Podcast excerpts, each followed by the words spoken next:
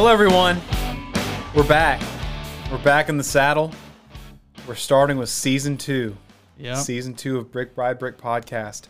It's exciting times. Um, you know, they're probably going to be watching this, listening to this, and thinking, "Oh, wow, they did a season two like Fortnite. Fortnite does season. That's crazy.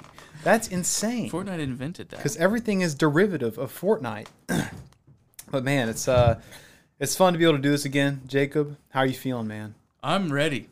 Me too. I'm ready. Me too. It's been, uh, you know, it feels like it's been longer, but the last episode we published was just in March. Yeah, it hasn't been that long. So Uh, so you know, not not too bad of a turnaround. I think we've been doing better, a little bit better. And hey, summer's upon us. We should be able Oh, to yeah. crank these out. get ready for episodes. Hopefully, hopefully. But I mean, we've been spitballing. We've been uh, in the lab trying to figure out what we wanted to do, where we wanted to go with uh, Brick by Brick podcast, and uh, we're gonna be trying some new, new different things. If, if you guys uh, were in one of my classes, whether it be world geography or civics, I had you guys write down some questions that you had about the Bible, about Christianity. So we're going to start working through those. So that might be a bit of a different thing. We might do uh, a normal episode one week and then switch to a Q&A episode one week and kind of go back and forth. That way we're keeping the content fresh. Oh, yeah. You know, we're keeping it from getting stale, you know. Uh, we all, you know, suffer from short attention spans, so we need to make sure that uh, our synapses are firing uh, on all cylinders at all times. But yeah, we're back at it. We got a new uh, passage of scripture we're going to be going through. We're going through Second Peter. Yes. Um, I believe that we went through. Uh, we listened to a, a message that Doug Wilson gave this week because he talked about God and government. He was kind of talking about, you know, the spheres of government that were established by God, and it was it's really cool how much he can get from a couple verses of scripture. Oh, yeah. And just looking at the the uh, framework we've got for this one, it's going to be pretty pretty good. So if you want to take it away, Jacob, let's get right into it. yeah, let's do it. So, Second Peter, um, that is what we are covering Sunday mornings at Calvary Student Ministry. So come and join us if you don't. And what time is that, Jacob? Nine in the morning, nine a.m. That is nine Sundays. nine colon zero zero a.m. Correct. a.m. Okay. Not nine fifteen. Yeah, not nine fifteen. Okay, just wanted to make sure because there is some confusion going There around. There seems to be, but it's nine o'clock. Yeah. So we uh, we'll see you there. Uh, yeah, Second Peter. Uh, so yeah, let's just go ahead and jump in. Uh, we're covering verses five, six, and seven from chapter one. So uh, if if you'll notice the screen here, check this out. We actually, uh, well, if it's gonna work, yes. Let's go. Moving up. All right, so here's what the verses say.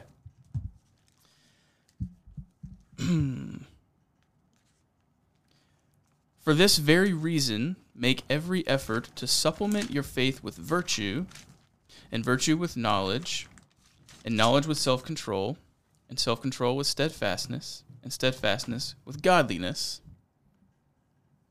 Verse 7 And godliness with brotherly affection, and brotherly affection with love. That's all we're covering. But it's a lot of good stuff in there. So much there. Yeah. It's a lot of stuff, okay? So, motivation. We're going to talk about motivation for a second. Behind every single decision that you ever make, you know there's motivation. Um, Absolutely. And I mean that. Like every single decision you ever make. And we talked about this, uh, you know, this past Sunday. And students, when I said this, they were looking at me like, what do you mean? Well, here's what I mean. Did you fix your hair this morning, Royce? Uh, minimally. Minimally, yeah, but you did. and uh, your motivation behind that was Not looking like a bum. not looking like a bum, right?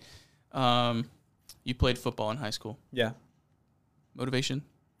Uh, wanted to play Yeah. on the field, Wanted to play on the field. and since we wanted to play on the field, we had to work at it. We had to so at there was, you know, things that we had to do in order to get to that point. It wasn't, you know, if you were just trying to, you know, step out on the field in August with no conditioning, no working out, Mm-hmm. uh, you'd probably die, yeah, quite possibly. yeah, definitely.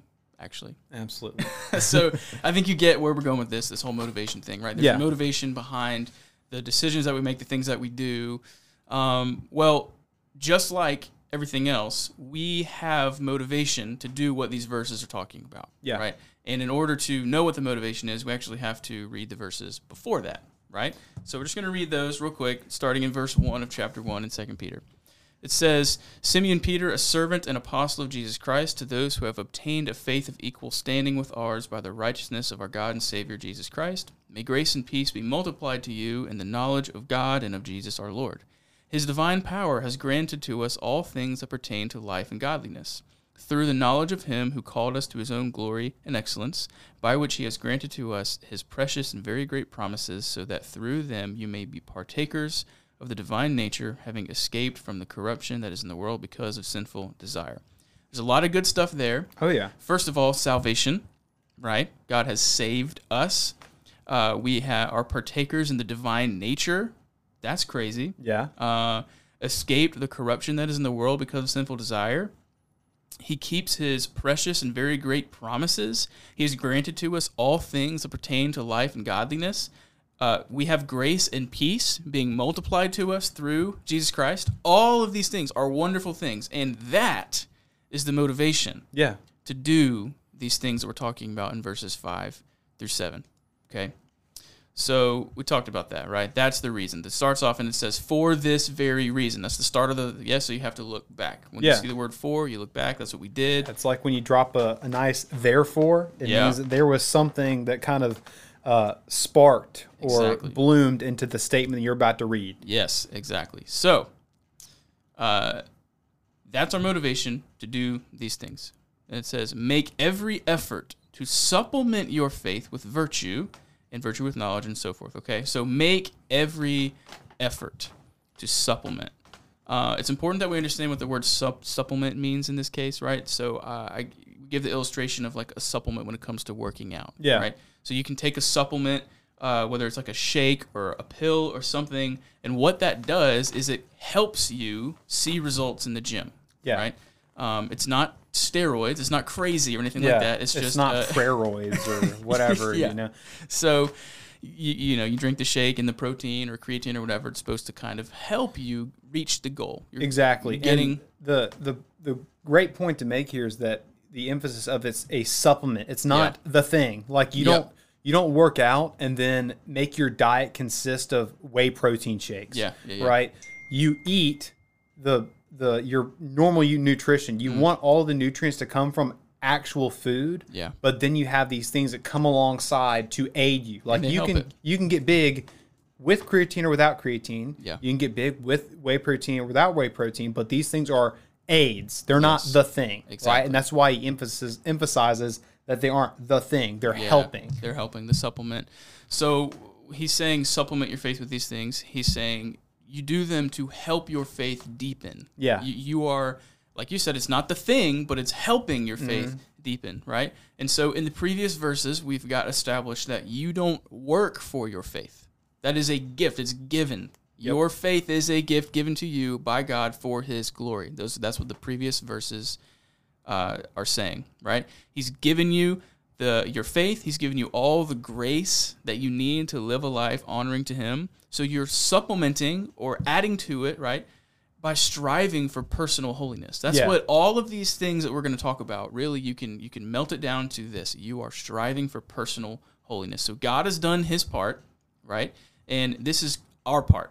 It's Yeah. not all of it, like we said, but we're doing our part in this uh, in the in the Christian life. You're committing um, to do your best to live a holy life, right? And so that's what he means when he says you're making every effort. That is every day, all the time. We're making effort. We're trying our best. So that means when we wake up when we wake up in the morning, we should be trying our best to live a holy life, right? We should be Yeah. making our efforts to do things that are honoring and pleasing to God. Okay. And just like the Bible always does, because the Bible is awesome, it doesn't leave us there and make I us know. wonder. Yeah. it doesn't say, hey, uh, make every effort to do this.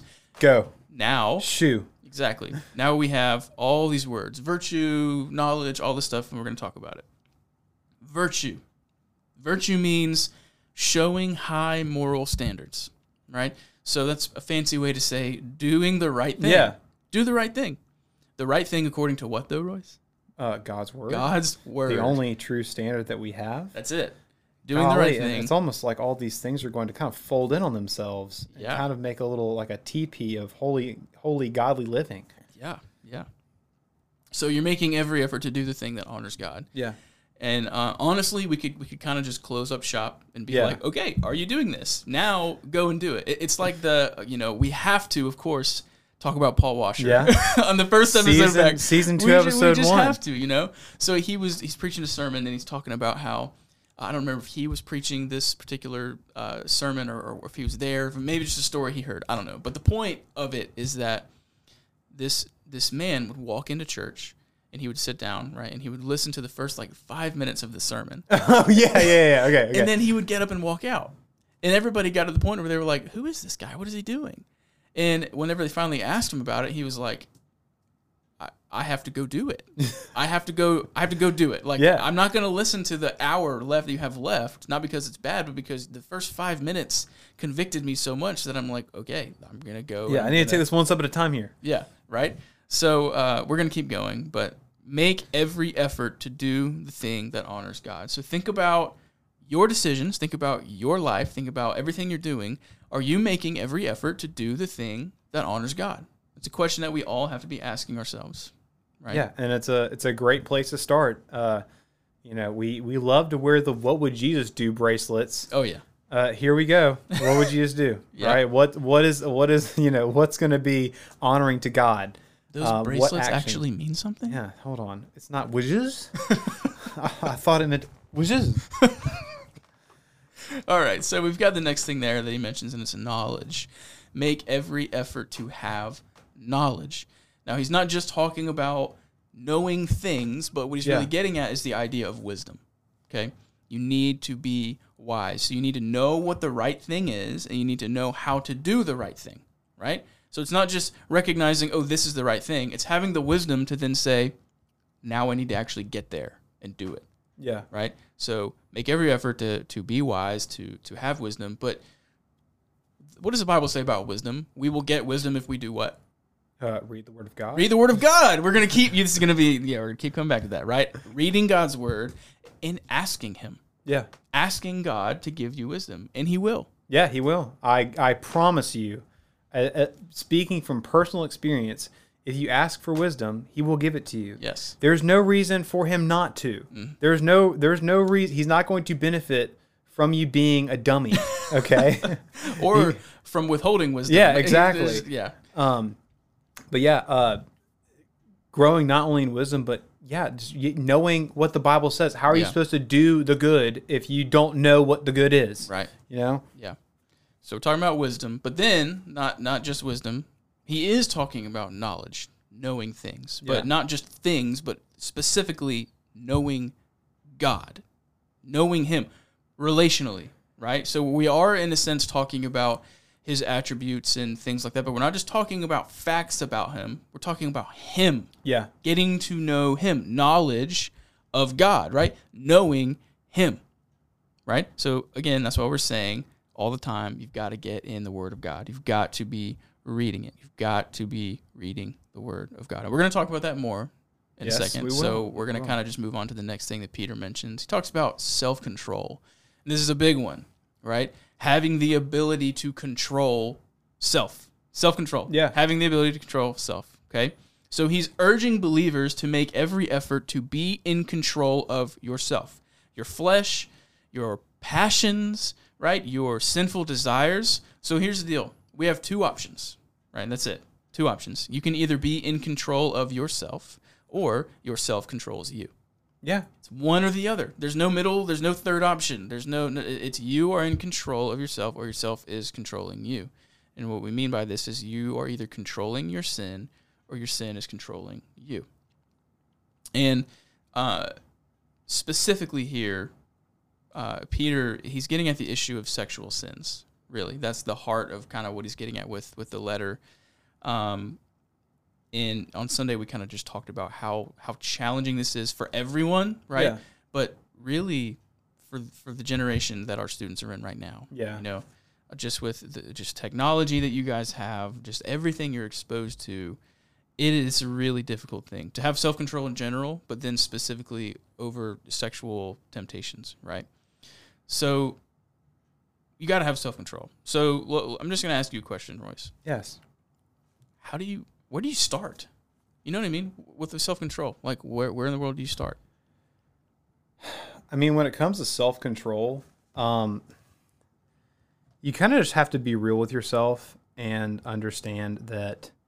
Well, this all comes back to you know we're sinful beings, and that naturally, you know, we don't have that self control. And if you don't have, if you cannot control what you do, you're closer to an animal than you are Yeah. a person, right? Like you, if you if you kind of watch the the the, the teenagers, right, the kids, the middle schoolers, um, they really don't have self control. And I mean, when we were when we were middle schoolers, we were there, like we were the same thing. But like, if you if one of them makes fun of another one, Yeah. there's it's it's immediately immediately I need to have retribution. Yeah. immediately I've got to respond, right? Um, and we have like we are called to govern ourselves. And we when we watched that um that uh message with Doug Wilson when he before he establishes like the three types of um, government established by God, they all have the foundation of you must be able to control yourself, right? These things are put in place to um, kind of bring rein you in when you're not showing self control, right? That's what the civil authorities are for, right? When the families failed to, you know, kind of raise you and point you in the right direction, when the church has failed to kind of discipline you, then if you're a bigger problem, you're passed on to the magistrates, right? You're passed on to the civil law, and that's when kind of it's uh it's um elevator escalated, I guess you can say. But um yeah, I, I agree with what you have written here. It's kind of getting rid of what caused you to stumble is vital. Yeah. You know, um, until you can, you know, I'm not saying that you need to be like the Hulk and be able to kind of like just, you know, uh, just bulldoze through anything that could cause you to stumble. Right. You know, but yeah, there are times when you need to remove those things until you're in a state where you can, you know, get those things without stumbling. Yeah. You know what I mean? That's kind of hard to to phrase out. Yeah. No, no, that's good. Recognizing where you Yeah. have issues and then doing something about Yeah, it. Yeah, don't don't lie to yourself. Stop lying to yourself. Um, so, technology is is that causing a problem? Maybe you should get rid of it yeah. or set parameters. Tell somebody, right? Accountability. All these things. Like the, the point is, you have to recognize it and you have to do something about it. And Yeah. sometimes you have to take drastic measures to have self control. You know. Yeah. So, um, yeah, you just have to realize and you have to do something about it. Yeah, you can't um you can't just throw these things to the like I'm think I'm talking like the broader sense, not just sexual sin. Anything, you know, when it comes to self-control, you can't just assume it's not that big of a deal. Yeah. Because I think that's the problem with a lot of a lot of the kids face, a lot of adults face is they think, okay, well, it's not that big of a deal. Yeah. It's not worth me crippling myself. Like, what what am I going to do? Not have a phone? Like, when am I not gonna, not to have a phone? Really? Mm-hmm. You jump to the Like, extreme. Exactly. You know, um, but you have to remember. I mean, Jesus said himself, like, is it is it worth going to hell over? Mm. Really? Is it is it worth that? Is it is that thing enough? And you know, you have to kind of you know do your cost benefit analysis here. Yeah. Of okay, you know, I I want I want this thing, even though it presents a clear problem, a, a clear temptation or a clear stumbling block, but I will deal with the stumblings to keep having it Yeah. right? Um, and like you said, people are going to look at that and say things like, "Oh, well, that's just extreme." Like, you're going to really do that to kind of? It's like, yeah, because this is a big deal to me. Yeah. It's a big deal, and if you understand it's a big deal and you accept it's a big deal, then you believe it's a big deal. Then nothing should be beyond what you're willing to do. You know? Yeah, definitely. It's good. So we got the next thing that Peter is talking about, and he, he says steadfastness. And uh, pretty much steadfastness means firm, Yeah. unwavering, persevering. And so the point is do not waver in doing the right thing. Stand firm Yeah. in what you know is right. So standing firm upon God's word, right? The things that he says to do and not do, you stand firm Yeah. even whenever you this it kind of fits back into self-control right Yeah. because even whenever you're like i really want to do that thing Yeah. you stand firm in what you say like or what god says i mean and then in doing so you're exercising self-control Yeah. you know um And I mean, every single day we're met with hundreds, maybe more opportunities to give in and do the wrong thing. But we have to stand firm, right? Yeah, and you can't just. It's like when we went over. Um, I think it was was it Numbers when we um we talked about uh, Moses and Aaron Yeah. when they they humbled themselves before the Lord, but then immediately struck the rock. Right. Right. You can't just you can't just punch the ticket of your steadfastness. Mm-hmm. Right. You can't just be like, okay, well, I did it that time. Now I'm going to falter. Right. Yeah. The goal is steadfastness forever. Right. Then you have moments when you fall, but the goal, the ideal is you are steadfast and you do as God commands and Mm-hmm. you you know do as expected of you till you die Yeah. right? And you know that's what we have to, you know, we kind of have to just you know revel in it. We have to enjoy it. Yeah. Yeah. So we're standing firm all the time. And that's a hard thing to do when you're in the middle of so many people that are doing the wrong thing. Yeah, Um, Royce and I know what it's like specifically for Calvary kids. Yeah. Um, where you would think it's like, oh, Calvary, everybody does the right thing. No, No. no. And sometimes it's really hard. A lot of times it's really hard to keep doing the right thing, Yeah. even when everyone else around you is doing the wrong thing. Um, you have to stand firm. And there's times where it's going to look like everyone around you who's doing the wrong thing is actually like prospering more than Yeah. you are. Um, don't give in. You have to Yeah. stand firm. You have to stand firm uh, upon what God says, right? And then, of course, when your friends are pressuring you and trying to get you to do the wrong thing, you say no. You say, I'm not going to do that. I'm going to Yeah. stand firm. You know, just like Roy said a second ago, you're going to get, really? Are you really going to not Yeah. do this? Why not? Because this means a lot to me. yeah. Right? Because if I do this, it's sin, and I don't want to sin because I love God. And even better, even greater, it's it doesn't just mean a lot to me. It means a lot, regardless of Yeah, my of yeah, where yeah. I am in it. Mm. It means a lot. It, it's it's a commandment. It's what I'm it's what I'm expected to do. Yeah. right? And um, yeah, it's it's gonna be easy to kind of just, it's gonna, it's gonna be really easy to kind of uh, commit to their version of Christianity Yeah. instead of Christianity, Mm-hmm. right? It's going to be really easy. It's really easy probably to blend in here than it is to be the real deal Yeah. here, right? Everyone's got some kind of ridiculous concept of what Christianity is, you know, and they'll be following that because it's probably a lot easier. Mm-hmm. Um, you know, there's a lot less expected, but you know, we're not called to do, you know, what everyone else is doing. Mm-hmm. We're called to be holy. We're called called to be righteous, and we'll talk about how you know what is righteous and what is holy Yeah. in a little while. So, Exactly. Yeah. Next thing, uh, godliness, right? Making every effort to be living a godly lifestyle, right? To live with reverence towards God, being loyal to God and His Word, being obedient to God. Make every effort to be godly, to do what God desires to see you do, right? And I don't think I have to add much more there because it kind of it's everything is just kind of building on top of each other here, right?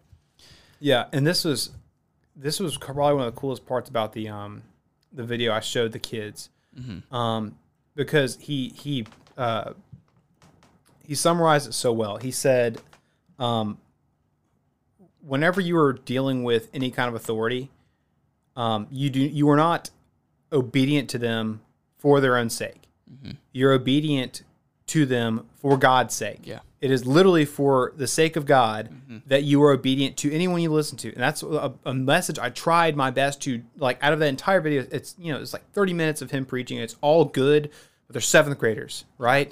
So I'm I'm pausing as much as I can to kind of Yeah. break it down, but I'm like, listen, you need to understand this the the the reason you're obedient has to be transcendent. You can't. You're not just going to be obedient to people for the sake of them being who they are, Yeah. right? Because inevitably you can justify not being obedient. You can justify whatever you want.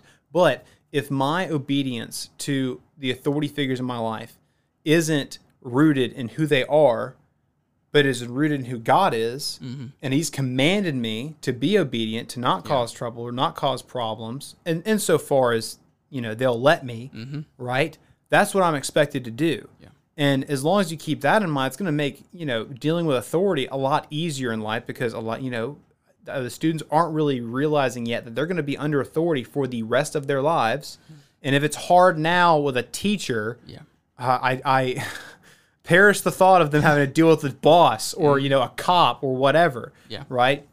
No, we show respect. We show obedience because of God, not because of their placement. Right. Yeah, very good. Now, verse 7, uh, next thing that Peter is talking about here is brotherly affection, or in other words, brotherly or sisterly kindness. Yeah. Okay. Um, so be kind. Yeah. just be just be kind. I mean, I mean, I don't know what to say. you Yeah, know? I mean, obviously, okay. I'm I'm I'm going to speak to my my seventh grade boys, my sixth grade boys. Like, yes, we like to goof off Mm-hmm. and give each other a hard time, right? That's not being mean. yeah. Okay, Yeah, we like to goof off. We like to mess around. That's not what we're talking about here. No. There is a clear difference between being malicious to our to our peers and to our classmates that is not goofing off. Mm-hmm. And and here's another thing: someone who does not want to goof off with you is not you goofing off with them. Yeah. If you are messing with someone who wants you to leave them alone, that goofing off is now malicious. Yeah. Stop it. Yes. Seventh grade boys. golly, like they will they will mess with people who do not want to give them the time of day. But Yeah. it's like it's okay. I'm like I'm just I'm just you know I'm just goofing off. It's like get a life. Stop. just stop. Be kind to one another. Be kind to everyone. Just be kind. Don't be rude. Don't be mean. Don't gossip. yeah. Don't spread rumors. Don't lie. Don't look down on others. I mean, just we could list off so many things, but it's so important. Why is it so important to be kind as a Christian? Um, because we're supposed to basically be the light to the world, Mm-hmm. and the world's already got plenty of reasons to despise us. Yeah. you know, so let's not give them a valid one. Yeah. you know what I mean. Um, this is what once again going back to that thing we watched as kids. Um, he was talking about like the reason Peter's warning them about you know being upright morally is because persecution is coming, and you cannot be though he used the term thugs that they are calling you. Yeah. You cannot be what they are calling you. When they call you something, it needs to be a lie, Yeah. right? If they're calling you bigots or they're calling you, you know, whatever, you know, slander that the world's going to throw at a Christian, it's going to be a lie because you're not that. Mm-hmm. Unless they're literally calling you, oh, you you righteous child of God. Okay, well, you know, you, you had a point there, Yeah, right? thanks. Thank you. But they're not going to be calling you that. They're going to be calling you every every term under the sun Yeah. right? So you can't give them any foothold for their argument against you, Right. right?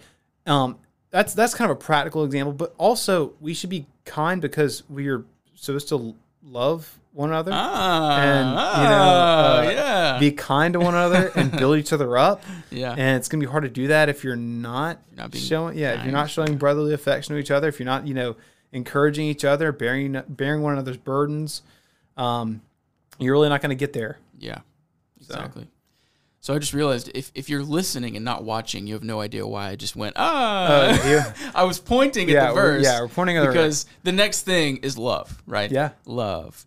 He closes the sentence by saying that you should make every effort to love, right? Now, uh, 1 John four twenty says, "If anyone says I love God and hates his brother, he is a liar. For he who does not love his brother whom he has seen cannot love God whom he has not seen." You can't have love for God and hatred for someone at the same time Yeah. right? That is, you, you cannot do that. God's word, you cannot do that. Okay. So, how well do you love others? How well are you loving the people that you go to school with, or play sports with, or whatever extracurricular you're involved in, or your family, or random strangers? How well are you loving those people? Are you showing the love of Jesus to those people when they meet you? When whenever you talk to people, are you showing the love of Christ by the things that you say, the things that you do? Do do people have any reason to think that there's anything different about you? I guess is what I'm getting at. Yeah. Because that's that's kind of the, the gist of this, right? Like when people meet us as believers, something in their brain should go, this person is different than 90% of the other people in the world. What why is this person being so kind to me? Like I ju- I'm just just got to know you. You're being so nice. Like Yeah. that should be the kind of the, the questions that the I guess the world is asking about us is like, wow, they're kind. They are loving. They're doing all of these things. Um, so loving others, right? And so all of these things that we've talked about, holiness, personal holiness. That's really the bottom line. Is is what we're getting at. All right. So he's telling us to try our best, uh, to to be diligent about living out these things, but you cannot forget the reason why. Yeah. Why are we doing this? What is the reason that we are living this way? It's all because of what Jesus Christ has done for you, right? Yeah, it's um, it's pretty crazy. Uh, I've already you know pumped a little philosophy into this this uh, um, this podcast later on, but that reminds me of a quote by an atheist. Actually, hold on, hold on. Um, s- let me let me see if this is a. Yeah, this was a Nietzsche said, "He he who has a why to live for can bear almost any how." Okay, so basically, what he's saying here is that if you have a reason for doing something, then you could probably withstand any kind of circumstance that goes Yeah. against you. Now, uh, he's an atheist, and you know, and already kind of you know dumb, right? but I'm just messing around. But I mean, you know, a, a blind squirrel can find an acorn every once in a while, right? Yeah, yeah. Is he not? Is he not right? He is. if if you know if if Christ if this is what we're living for if what Christ has done is what compels us then truly we can undergo anyhow. The the apostles underwent anyhow mm-hmm. right? They were persecuted heavily. Mm-hmm. The early church was persecuted heavily. People in other countries are persecuted heavily and they are finding this this the ability to endure this because of what Christ has done and also the empowerment of the Holy Spirit. Yeah. Right? So, I mean, you just got to bring that up. That's Yeah, it's wild. great. It's great. Thank you, atheist. Yeah. that is the reason why. Okay. Um, and we also have to remember why do we have to connect it to the reason why? Because if we were to just say all this stuff and say, okay, whenever you close the, the episode, uh, go do these things, and we didn't say exactly why, that turns into just behavior modification. It just turns into like, okay, they told me to do these things. I've got to do it. Yeah, I've got to do it. I've got to do this. Let's go. yeah. I got to do all these things. And that is not not what we're getting at. That's not what the gospel is getting at. That's not it's not the point, right? So we're doing these things because of what Christ has done for us. But this is not done simply through sheer willpower. Right? This is not done just by us saying, "Get it together, man." Like, you know, like you were saying earlier. Like it's not like you just just force your way through everything and Yeah. just beat yourself into submission with all these things, right? It's it's much less our doing and my doing, and it's much more the Holy Spirit's doing, right? And so that, that's why I love verses the Romans chapter twelve, right? Uh, don't be conformed to the world, be transformed by the renewal of your mind, right? So what what's he getting at here is how do you transform your mind? Not just by willpower, but by doing something, Yeah. by reading the word of God, by spending time in God's word, right? So you don't will yourself to change. You're not you're not listening to these things and saying, do better, do better, do better. you know, darn it, I've got to do better. Oh, because that gets exhausting and that that makes us you can get tired and weary, right? You can just feel beat up whenever you're looking at your life and you're saying, "Oh, I'm just I'm not performing well enough." Right? It's not a performance. That's Yeah. not the that's not the point, right? So we have to stop trying to live these these things apart from the Holy Spirit's work in us because the Holy Spirit will change you. The Holy Yeah. Spirit sanctifies you, right? Go back to episode whatever that was, you know. Stop trying to do that without the power of the Holy Spirit because truly you're just like a hamster spinning on a wheel yeah. without this. You're just like you're not going to get anywhere. You're going to keep stumbling and you're just going to keep getting mad. The Holy Spirit changes you through time spent with him. Get in the word of God and watch the word of God change you. You can literally watch yourself transform and become more like Christ Yeah. you know And so uh, I guess that's a really great way to just transition into the second part here. Yeah, perfectly. That was a flawless transition. Uh, we decided today for our building blocks that we're going to be talking about how you read your Bible. Okay, I know this sounds like, well, duh, Coach King. I just, I've been taught English. I Yep. can read just fine. no, they can't. Um, disclaimer there. But we have a bunch of different, you know, topics we want to talk about. Two main things. Starting with why should we read the Bible? Yeah. Right. Some of these may seem a little bit obvious, right? But uh, we're going to go through them nonetheless. All right. Our first one: Why should we read the Bible? Uh, as a Christian, this first one should be pretty obvious. Uh, it's God's word.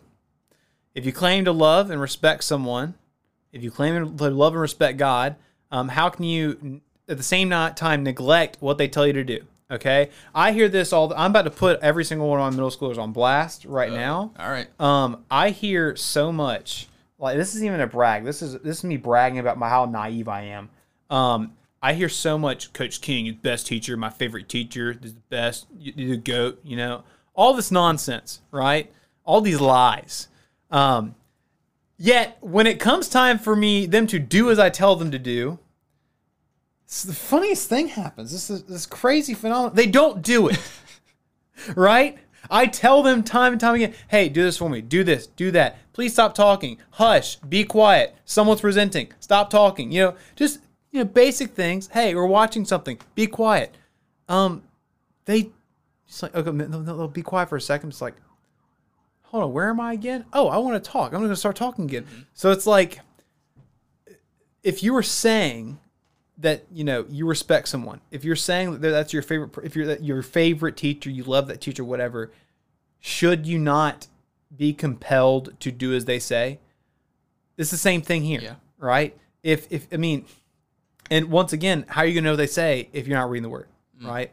Um but there is there's a there's an intimacy that comes from getting to know a person Yeah. right?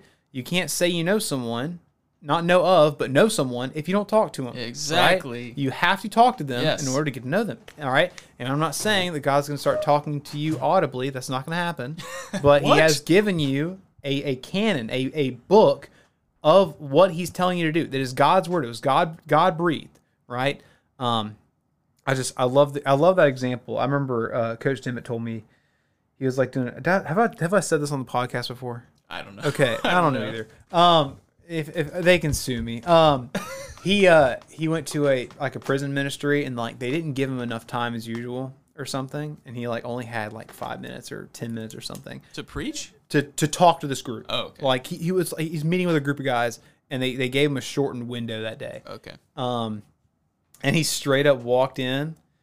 He was like, "I want more time, but here's um here's what I, here's what I got for you." He's like, "All right, here it says he just says if you really love me, you'll keep my commandments." He says, "None of you keep Christ's commandments. You don't love Christ. I'll see y'all next week," and leaves. Right, and then he said that like all the all the prison inmates were like were like you know up in arms. Were like hey bring him back in here. Hold on. We need more time. He's like and that's how i got my time extended you know? Nice. um but it's, it's that same thing. Like it's so simple right? If you like do you love me? Yes i do are you going to do as i say "Uh, uh, something's wrong here right if you're not going to do as the person you are claiming to love says then it it shows how much your you know how much your love's worth. Yeah. Now it might sound mean, but I mean It's the truth. It's, it's what I it's what I see with my own eyeballs, right? Um, if you love me, if you love me, keep, keep my commandments. Um, how are you supposed to do what you're commanded if you don't know what you've been commanded to do? Okay, so it's God's word. You claim to love God, need to be reading God's word. All right, moving on. Uh, a kind of a bigger overarching kind of point here, right? We need to remind ourselves of God's promises and what He's done for us, okay?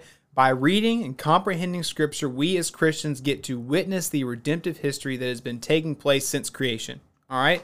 So, the beautiful thing about the Bible is that it's tons of different authors, yet they're telling the same coherent story, right?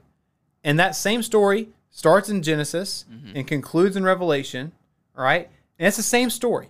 And throughout the story, we'll get to see different, you know, that we talk about the types and shadows of the Messiah that is to come. We see these small glimpses of either failings or triumphs that set, that in our brains say, "Oh, well that's that's looking forward to Christ. That's supposed to be Christ. That is who Christ would have been, who where Christ would have succeeded, where this person failed." Yeah. Right? So, it, reading the Bible, you get to comprehend this narrative that God has unveiled for all of us, right? So you almost get to, you know, you get to understand the the whole of it instead of just, you know, understanding bits and pieces, you know, and it's important to understand the entirety of it. Um, but it is something you'll be working at for a long time. We have the benefit of seeing the biblical narrative in its entirety instead of having it revealed piece by piece, right? We have the benefit of living now instead of back then, whereas like, okay, um, you know, uh, we're not going to bow down uh, and worship the idol, uh, and we know that God will deliver us. But even if He doesn't, you know, we're still not going to bow, you know. But in that moment, they didn't know what was going to happen.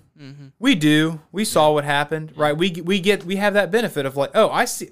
I get we we get to see the biblical narrative instead of being you know first person. It's we're zoomed out, Yeah. and it's top down. And I can see you can see all of it. And the more we study it, the more we comprehend it. It's like, oh, I can see all the lines going through here. I can see all the connections connecting us throughout this entire um, story, right? So that's a benefit that we get to enjoy as Christians living in the day that we live in. Um, not only that, we can read through the scriptures and clearly see the foreshadowing yearning for the Messiah. We talked about that um, and his fulfillment in the New, Te- the New Testament. So we get to see Christ unveiled in the New Testament. Uh, we get to see his ministry. We get to see what happens after he ascends, right? We get to see the birth of the early church. All these cool things um, are laid out for us.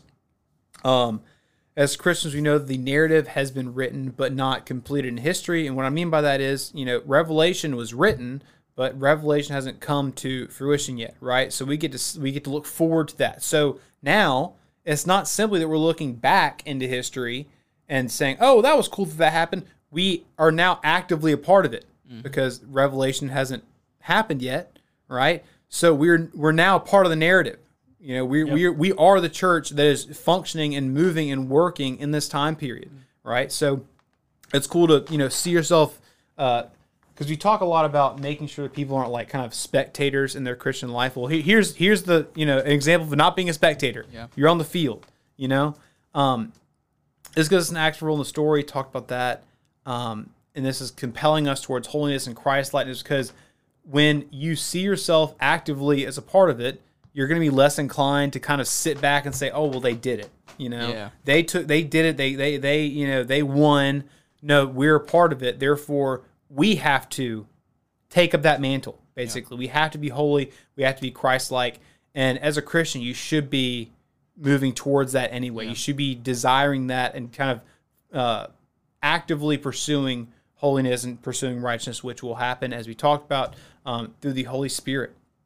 Um, and then finally, for reasons why we should be reading the Bible, it's there's some practical examples, right? And one of my favorites is in Ecclesiastes.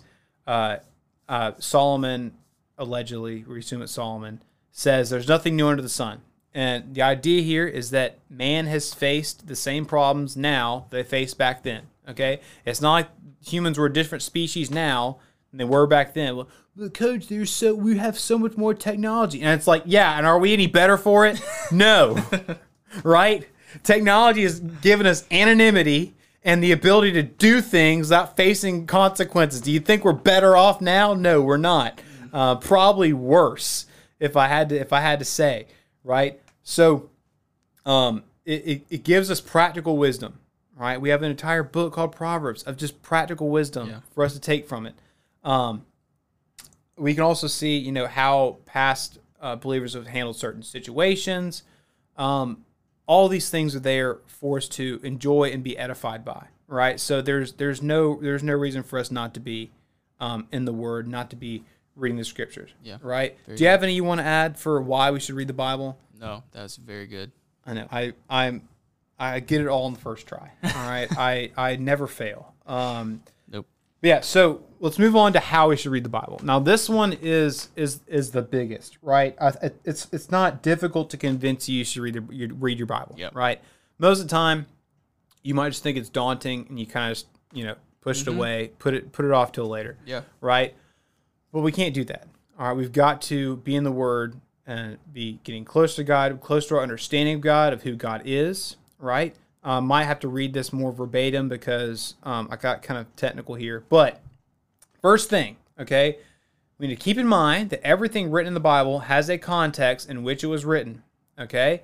They're, they are found in a time, a place, and a circumstance, or a culture, you could say, that is unique to our own, okay? So, we cannot just jump into the scripture and start making one-to-one comparisons between what we experience here and what they experience there. Yeah. Okay, because they're they're two different things. All right. Um, uh, whenever you re- whenever you you know listen to people talk about, they'll say something like, "Oh, well, the the three rules of scripture is context, context, context." Right. So understanding what the message that is meant to be conveyed is is very important. It's almost mm-hmm. it's- not just important; it's vital, right? Mm-hmm. Because if you're not understand if you're not striving to understand the message that was written, then it's just words Yeah. right?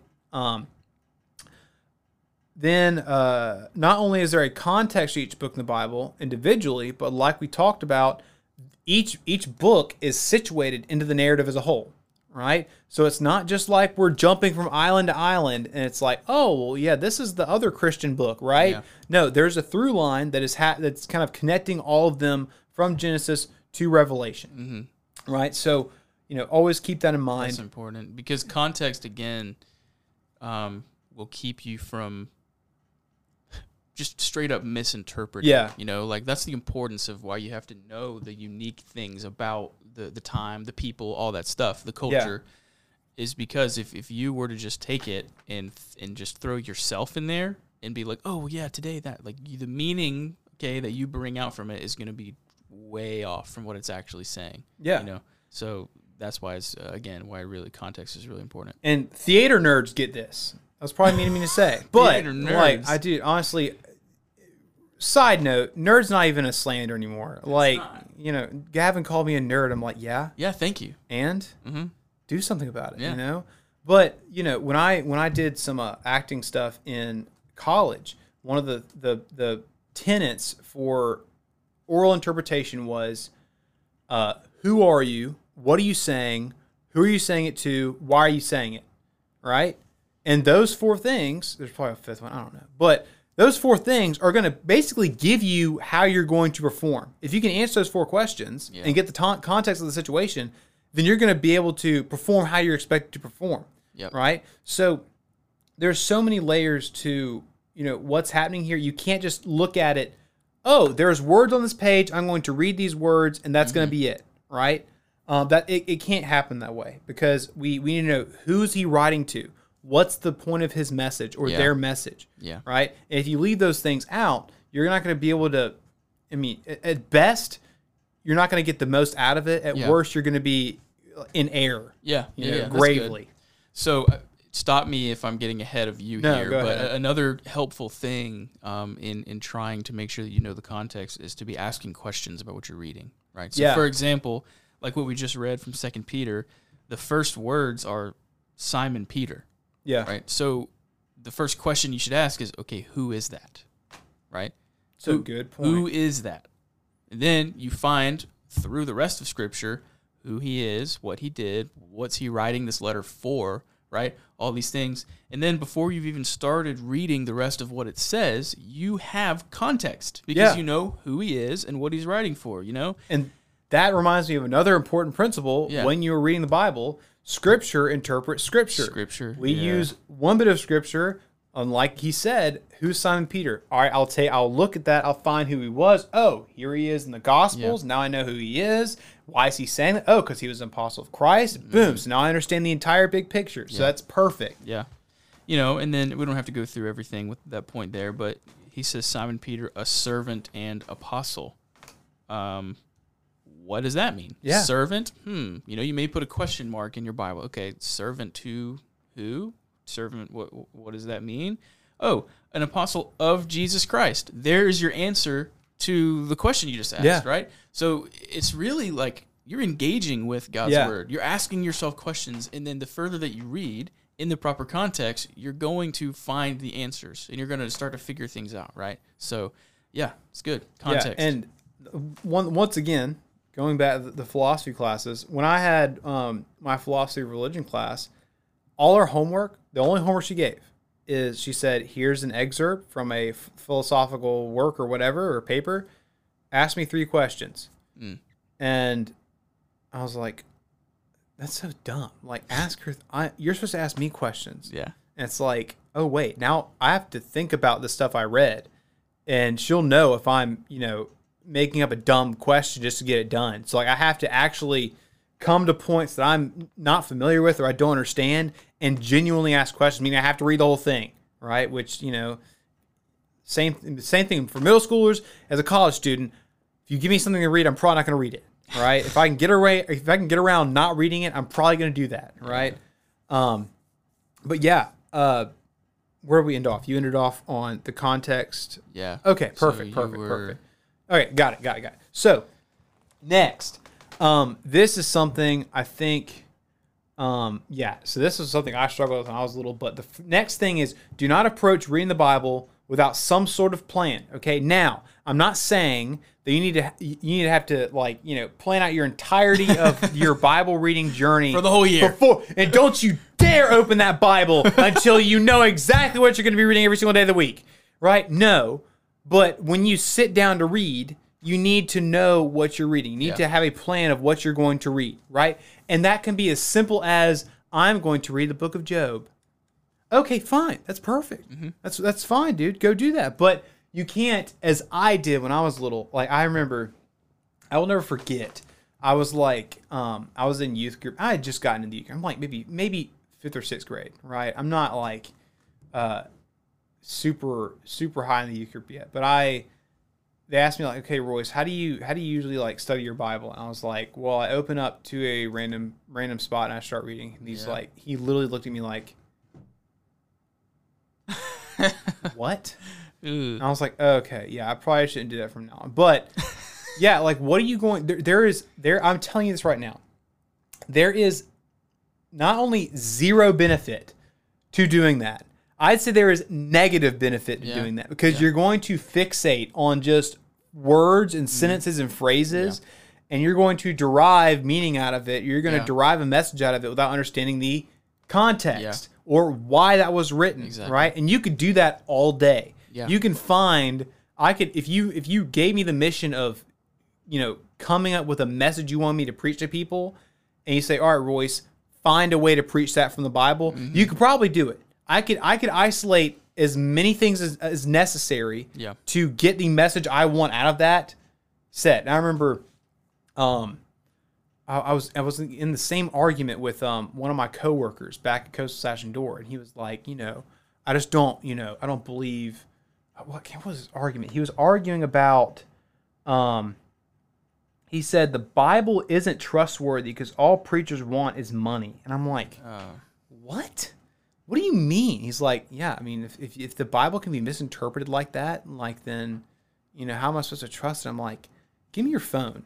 I'm going to text your wife and say, you know, whatever I want. I'll say, hey, you're smelly. You know, your cooking is bad, Uh-huh. right? Um, Toy Story 2 is a bad movie, whatever, right?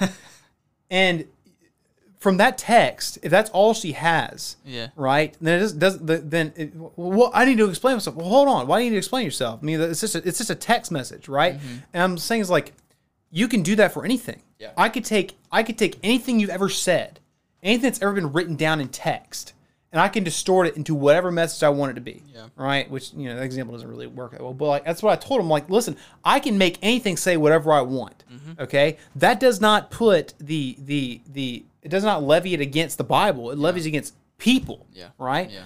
Um, which is which should be it should be obvious, but you know why why are, why is anything obvious nowadays? But um, when it comes to uh, getting in the Bible, all right, my favorite thing to utilize this is probably if, if we're talking about you know base level, I'd say the base level thing you need is a study Bible. Hmm. Okay, a study Bible is great because, like Jacob said, Jacob gave you the the the non-study Bible way of looking at things. Right? Who's Peter? Yeah. Why is he saying these things? What did he do? Well, if you have a study Bible, it'll tell you tells exactly you. that. Yeah. So if you look, all right, I'm gonna get somewhat close to the the screen or what uh, the t- thing. This is Second Peter opened up on my Bible, in my Bible, all right? If you look, all this right here, that's just the text of the scripture, all right? That little bit right there, that Yeah. little paragraph. The rest is them explaining stuff. Yeah. Okay? So, if I go even further, if I go past that, all right, it'll say introduction to Second Peter. It mm. tells me the title. It'll tell me the author and the date. Who wrote this? When was it written? Also, it will tell me the background and the setting. Okay, so where was he when he wrote this? Why was he writing this? You know, where was he at in the world when he was writing this? You know, not only will it tell me the cultural things, but also tell me the historical and theological things. Yeah. Why is this book, the Bible, relevant or necessary to our Christian faith? It tells me that. How awesome. Then it even tells me the interpretive challenges. What's Yeah. going to make this difficult for you to understand it? Which it's a it's a blessing. Then finally it ends with a, an outline. So it basically says, hey, you know, you're going to read this, and the first part is going to be knowing your salvation. The second part is going to be knowing the scriptures. This is the the the, the kind of flow he's going to have throughout his entire book of the Bible, Yeah. right? And a study Bible will tell you all those things. Now, um, moving on after the introduction right you can just start reading. So even if you skip the introduction right Yeah, yeah. you know like most of us do. Like most of us skip the forwards. I i skip prefaces. I skip forwards. I don't read those because you know sometimes i'm dumb. But you know um the next thing is like i said whenever you're reading through this, say you're reading the first verse, Simon Peter, is servant, apostle of Jesus Christ, to those who have obtained the faith um, of equal standing with ours by righteousness, righteousness of our God and Savior Jesus Christ. Boom. Verse 1, sorry, ch- uh, chapter 1, verse 1. Then it tells me all of the things I might need to know, anything Yeah. I might have a question about. And they'll they'll do it by word. So Oh, what's to those mean? Oh, well, I'll tell you what to those means. The recipients of this letter are the same as those who received Peter's first letter. Yeah. Thank you, right? so, for the most part, anything you're going to have a question about is going to be answered in that kind of underscored Yeah. uh, subtext, right? Yeah, And yeah. it's been very rare that I've had something where I'm like, okay, well, what's what's this even talking about? And it's not there. Yeah. Right. Um, and usually, if I look it up and find it, it's, it's something not important, right? So you know, if it's important and vital, it's going to be explained Yeah. there. It's right? all. In, he's not saying that there's pieces that are not important. no, no, no, yes, Vital to understanding. understanding it. Yeah, So if like if you come to, to a verse and it's like, what does that even mean? If they don't if they don't explain it, if they don't have a, a, a portion about it, it's probably not something that's going to alter how you understand it. Yeah. Right. Um, it might just be you know something small. Yeah. Right. But that's the important thing to remember is that a study Bible is you need to get one. So, okay? uh, what kind of study Bible? I'm using the John MacArthur ESV Study Bible. Yeah. All right. John MacArthur's a G. Um, Yeah. other than that, I would suggest the ESV Study Bible. Yep. I would suggest the Reformation Study Bible. Yeah. Um, those are probably my top three. Yeah. There's uh there's actually an ESV student study Bible. Yeah. And that's really good. It's really good. ESV makes amazing Yeah. Bibles. Yeah. Like if I'm looking at like not only the content, Yeah. but the look like Crossway. Mm-hmm. When I worked at Lifeway, dude, dude, they had the sickest looking Bibles I love I've ever seen. Yeah. they are gorgeous. Yeah. right. So keep those in mind. Get a study Bible. It's like Yeah. it's the price of maybe a video game Oh yeah. for for a good Oh, study yeah. Oh, Bible. yeah. Maybe the price of a video game. Okay, The So- student the student one I'm talking about is I would say it's cheaper than a video game. Really? Video games run what 60 70 bucks 60, now. 70. A student ESV study Bible if you order one online it, it'll go 35 40 bucks. So That's a steal. yeah. Just bypass the Yeah. new the new Fortnite bundle. Yeah. Okay. It's probably lame anyway. It'll Yeah. come back in the store in a month from now. Yeah. Get a study Bible. You will you will you will not regret it. Mm-hmm. Yeah. Okay. A study Bible is um definitely if we're talking about supplementary stuff. Oh, yeah. You know that's that's creatine monohydrate, my guy. yeah, Um, yeah. So, next, um, approaching how we read the Bible um, in succession. So, I'm going to give you levels of uh, things you should look for when you start reading. I know that sounds weird, but um, I wrote down concepts. So, if you're like, if you've got a a topic you're trying to read about, you may put that first. So, like, say you want to read the Gospels. Okay, read the Gospels. That's fine. right? Or you want to read the l- wisdom literature. That's fine, right? So you might have big blocks of stuff you're interested in reading. That's fine. But when it goes, I'm going to tell you as as small as I'm willing to get. A book of the Bible, that's fine. Yeah. You read a book of Bible, you can you can reading a book of the Bible is going to give you the the full picture, right, of what you're trying to look at. Um, reading a chapter is a little is a little iffier, Yeah. right? Because you're you're kind of moving away from the the book as a whole. You might be missing something unless you've been kind of reading through a series or you're very familiar with it. What I would not do is passages and verses. Yep. Net there's like it, it sounds bad, but there's never a reason just to be reading verses and passages Yeah. unless you're committing things to memory. Oh, yeah. Right? Or you're mm-hmm. meditating on something. You should never read the Bible and say, okay, well, you know, verse 53, oh, that was good stuff, and then close Yeah. it, right? Mm-hmm. I feel like that's where you're really getting into uh, dangerous territory. And unless you're reading through, if you're reading a verse a day, okay, that's a, you do you. I mean, know. look, look. If if you're in a, if you're at a spot where you're like, guys, I don't ever read the Bible, ever.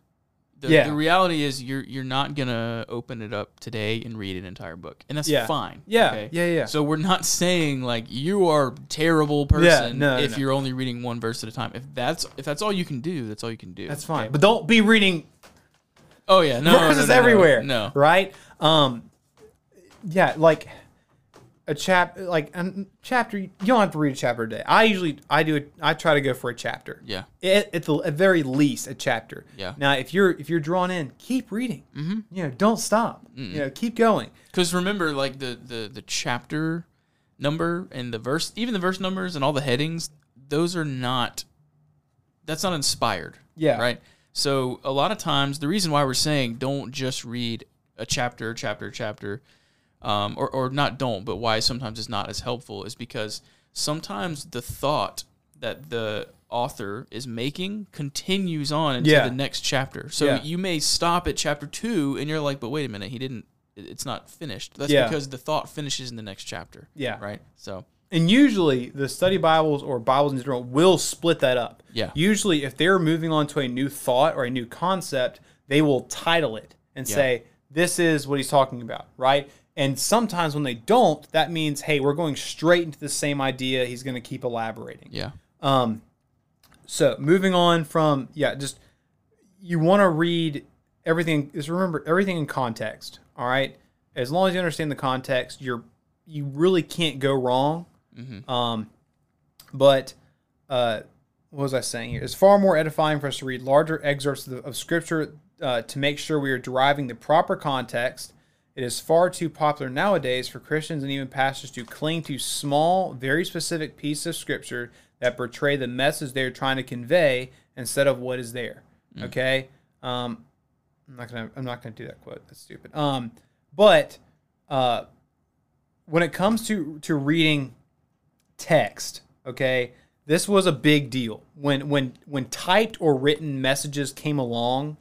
Like that was that was crazy, Yeah. right? Because now someone's word is now far away from them. They don't you don't have to be there and listen to them. What they say can transcend past them. It's it's, it's being spread, right? And it may spread with someone misunderstanding it and then the person not being able to explain what they meant. They call that the hermeneutic, hermeneutic double bind, right? So there is what the person writing meant to say, and then there's what the reader of what they said took from it Yeah. right? And we, we it's the big meme, you know, now because we're finally kind of shifting away from the the contemporary Bible study of, well, what do you think about this passage? What does this Like, mean what to does it you? mean to you? It's like who cares, right? Um, but this is where we're kind of moving away from, Mm-hmm. right? Finally. Um, is what's this mean to you? When no, there is a context, there's a meaning that it had, right? And it's God's word. It's not God's word. Isn't you know the dragon scroll that we're looking in? It's everyone's reflection. It's like, oh, well, that was me. It was me all along. Um, but yeah, there's a message they intended to write. Um, they there's a, a message that the reader's going to take from it. And since the, the the writer isn't there to explain themselves, and since the reader can't ask the writer what they meant, right? You've got to make sure you have every clue possible to Yeah. help you understand what they said. So um, we did this a lot when we talked about um, the Constitution with the the civics kids, and I probably talked about this on the podcast.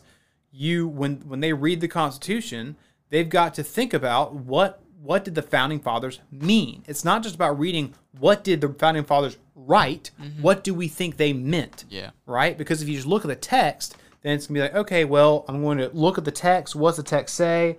Okay, it says this. All right, I'm going to do that, right? And you might take it too literal, might take it too loose. But if you think, okay, well, in their time period, what what could they have meant by this? What was the you know what was the world they're living in? Which is what we do with the Bible if we're going to do it you know diligently. If we're going to do it you know be good stewards of His Word, we're going to you know kind of as James White put it, like kind of you have to do the work, right? You have to do work. Um, but yeah, do you have any other uh, other thing, other tips and tricks, life hacks, if you will, for reading the Bible? Um, I don't. Not for this episode. I think um, there's several more things that we could say. Maybe we'll address it again in the. Probably will address it again in the future. Yeah. But I think that's uh that's enough for for right now. Definitely. Very good. Definitely. All right. So, moving on to the last um, topic uh, of our episode, episode one, season two, Brick by Brick podcast. Um, we're going to talk about this, this kind of monumental thing that just happened. Okay. So, for the first time in U.S. history, a judicial, a Supreme Court judicial decision was leaked. Okay. So this does not happen. Okay. They like to brag about how nothing leaves the office. Well, Oh, yeah. but this decision, it was leaked. Someone took it and said, okay, I'm going to leak this to the public and get the public outraged about it to hopefully change their opinion because the, the choice was Roe v. Wade is being overturned. Okay. Roe v. Wade is the Supreme Court decision that is about whether or not a woman has the constitutional right to an abortion. Okay. So what this means is that uh, if this does get overturned, which it hasn't yet, but they basically just, I've I've sat down and read through about half of the the draft um, opinion. It's like ninety pages, but it's not like it's like not full pages. It's like kind of like you know, it's not. It doesn't sound like I'm as as as steward as you know as as, as studious as it, it sounds, right? And it's it's not too difficult. It's not a bad read, but it's an official document that was leaked. It's not like someone put in D- Google Doc or whatever Yeah. Roe v. Wade going down, right? no, this is an official draft, and they break down why they're turning it, why they're overturning it. Um, basically, they're in agreement that the Roe v. Wade was a terrible decision. It didn't. Um, even if we're going to, I know it's it's hard to say this, but if even if we take away the the um, murder aspect of it, we're going to put the heinous crime of abortion to the side for a second and just look at how the laws interpreted, how the Constitution interpreted. Even then, like this would be this would be ridiculous if it was about whether or not you can bake cupcakes on Tuesday, right? Like it's that bad. It's that it does not make sense. So, if you want, put uh, the Fourteenth Amendment up there for me.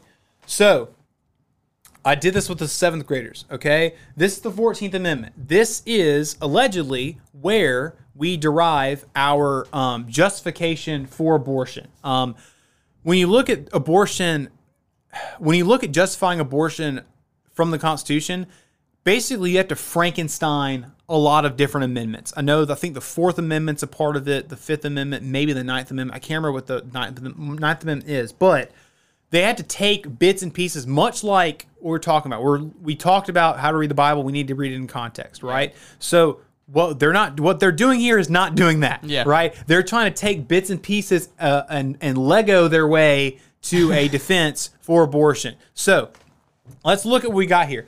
All per, all persons born and naturalized in the United States and subject to the jurisdiction thereof, meaning that you're subject to the United States jurisdiction, are citizens of the United States and of the states wherein they reside.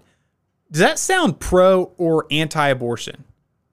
Not pro. It, it, I mean, yeah, it doesn't sound like Yeah. it sounds as though we are recognizing those born, Born. right? Mm-hmm. So I don't know why you'd want to go here for your justification, but that's what they did. So, um, and honestly, it might have. It's probably we have to get. There are steps we got to take to get there, but.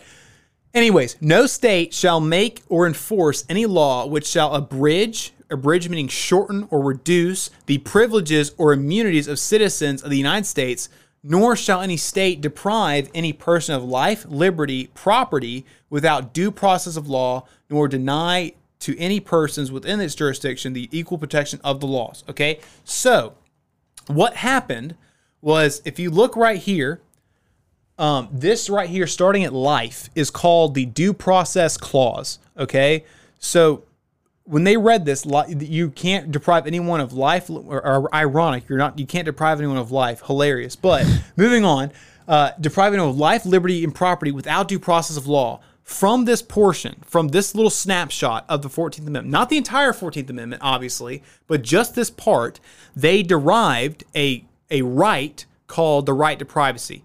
Okay. Mm-hmm. Now, from that right to privacy, they made up a they made up a right. That's not a right that's it's enumerated in the Constitution, which the Constitution, I believe, the Ninth Amendment says, you know, just because it's not written down doesn't mean it's not a right, mm-hmm. right? Which is to stop people to stop the government from being tyrannical and saying, oh. That right's not in the Constitution, Bucko. Yeah. So uh, it looks like you're going to jail. Like, which it's a good thing to have that, but you know, in this case, it's it's you know it's a little little wishy washy because they're saying, oh well, you know, it's just a right that's not written down, right? Yeah. So the right to privacy, then it's basically kind of the way I understand it is it's the right to kind of be able to handle your own affairs.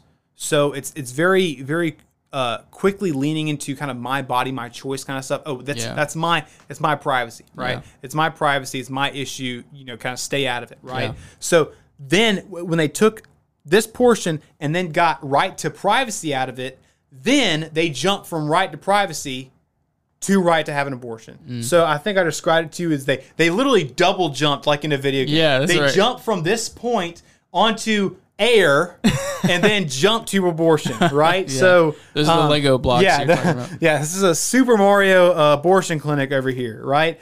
Um, but yeah, uh, hold on. This uh, this guy talked about it as well um, talking about the right to privacy. So this guy kind of just um, talked about the examples of um, right to privacy in in law. He said in Roe, the Supreme Court used the right to privacy as derived from the Fourteenth Amendment what, that we see here to extend the right to privacy to encompass a woman's right to have an abortion. The right to privacy founded in the Thirteenth Amendment, founded as in I don't I see it's not there. Yeah, but it was founded there. Um, where to go? Right. Founded in the 14th Amendment's concept of personal liberty and restrictions upon state action is broad enough to encompass a woman's decision whether or not to terminate a pregnancy. So basically, we're all it's it's all just playing games with what the words don't and don't do and don't say. Is it is this broad enough? Is this loose enough? Is this gray enough to yep. us kind of make this assertion? Right. So obviously, everyone here who's listening and watching, we're not lawyers, we're not judges, and we can see that this is ridiculous, right? We can see that there's no case here, right? So the Supreme Court justice saw the same thing. I mean, even I think Ruth Bader Ginsburg was against Roe v. Wade, which blows my mind, but it's true. Um, but yeah, so what this is going to do, all right, if Roe v. Wade gets overturned, um, it's going to go back to the state's decision. The, the, the Supreme Court doesn't make law; they interpret law, mm-hmm. right? we have legislators for making law, but we we've just been we've been we've been kind of flirting with this idea that the Supreme Court, whatever they say goes when they just they look at the laws. And there's no law to look at here because right. they just made a decision that it's constitutional when there's no law that it's constitutional, mm-hmm. right? So basically, if Roe v. Wade is is confirmed, it'll be kicked back to the states, all right? So it's going to be in our legislators' hands to make laws against it. I know there's a bunch of uh, states who are against it. Of course, the states like you know California and all those you know godless states are still 100% pro-abortion, yeah. right?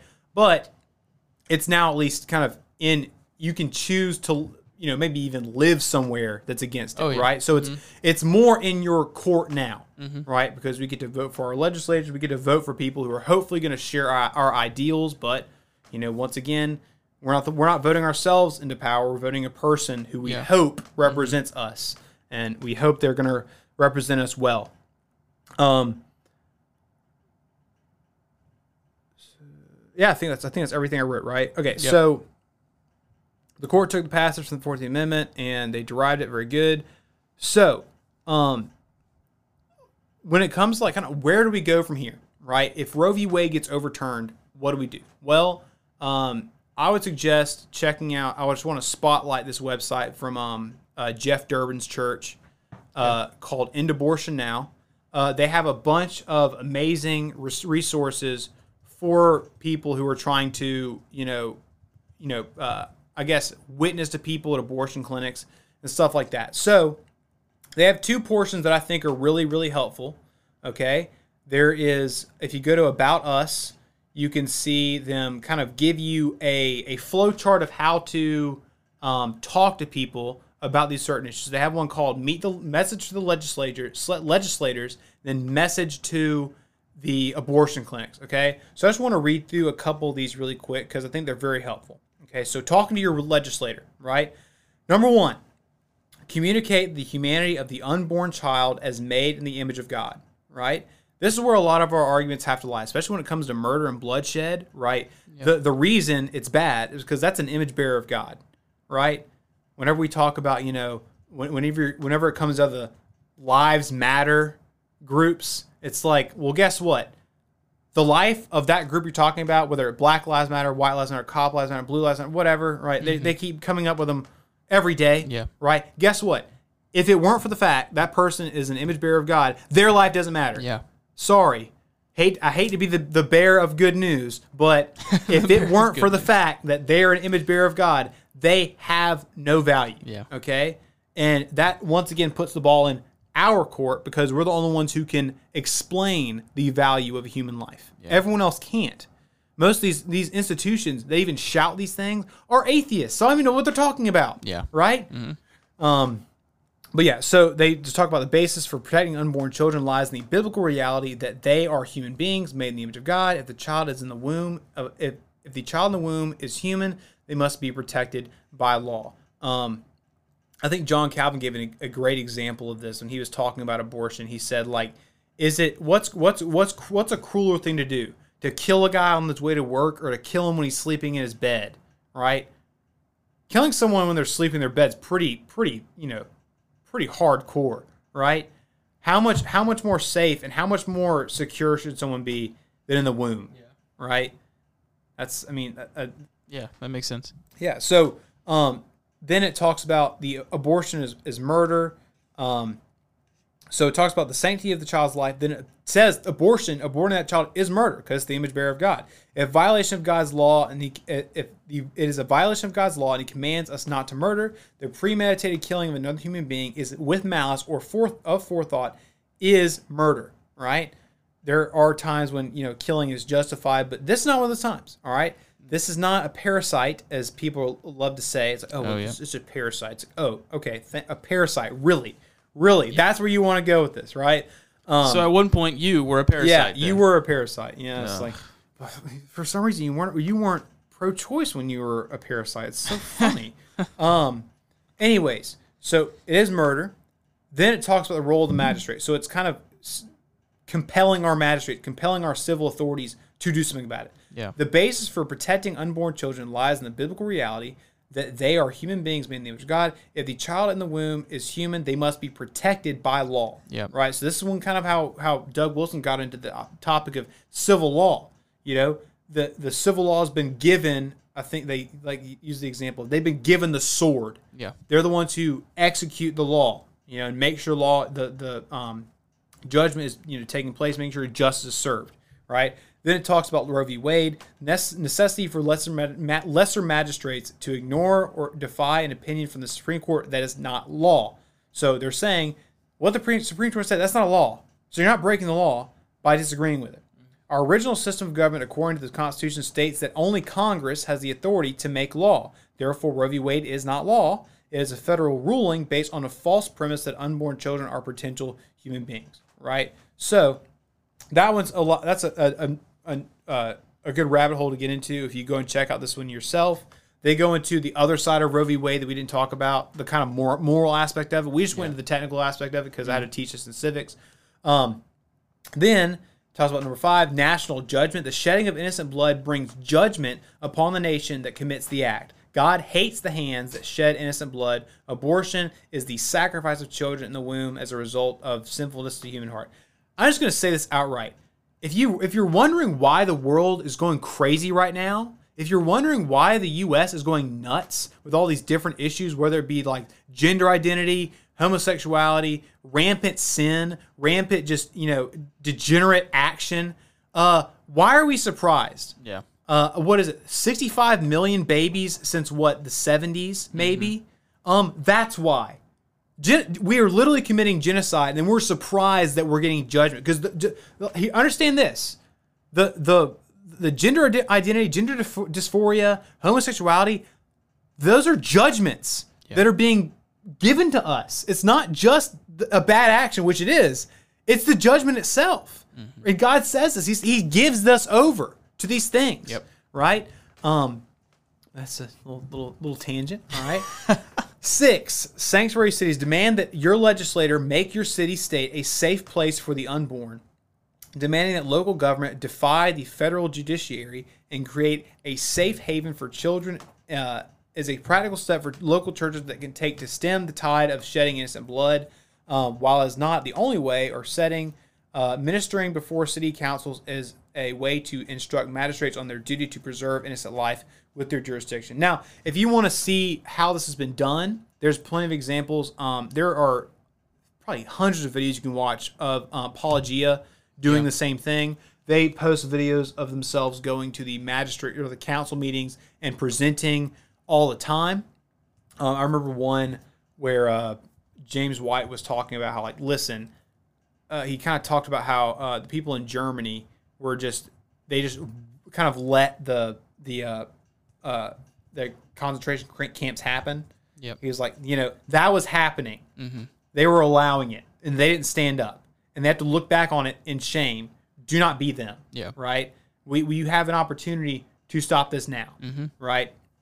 Um. So we are. Uh, we have the opportunity to try and at least, you know, slow it down until it's completely like completely uh, um, criminalized. Is basically the, the idea here, right? Um, I know their arguments are always like I, I heard one argument it's like, oh well, it's just it's not going to ban abortion, it's going to ban safe abortions. And I'm like, um, I'm okay with that. Your terms, your terms are uh, Yeah. your terms are acceptable, right? I, I mean, I know it sounds cool, but it's it's like, why should it be safe? Mm-hmm. That baby's dead. That baby is going to die.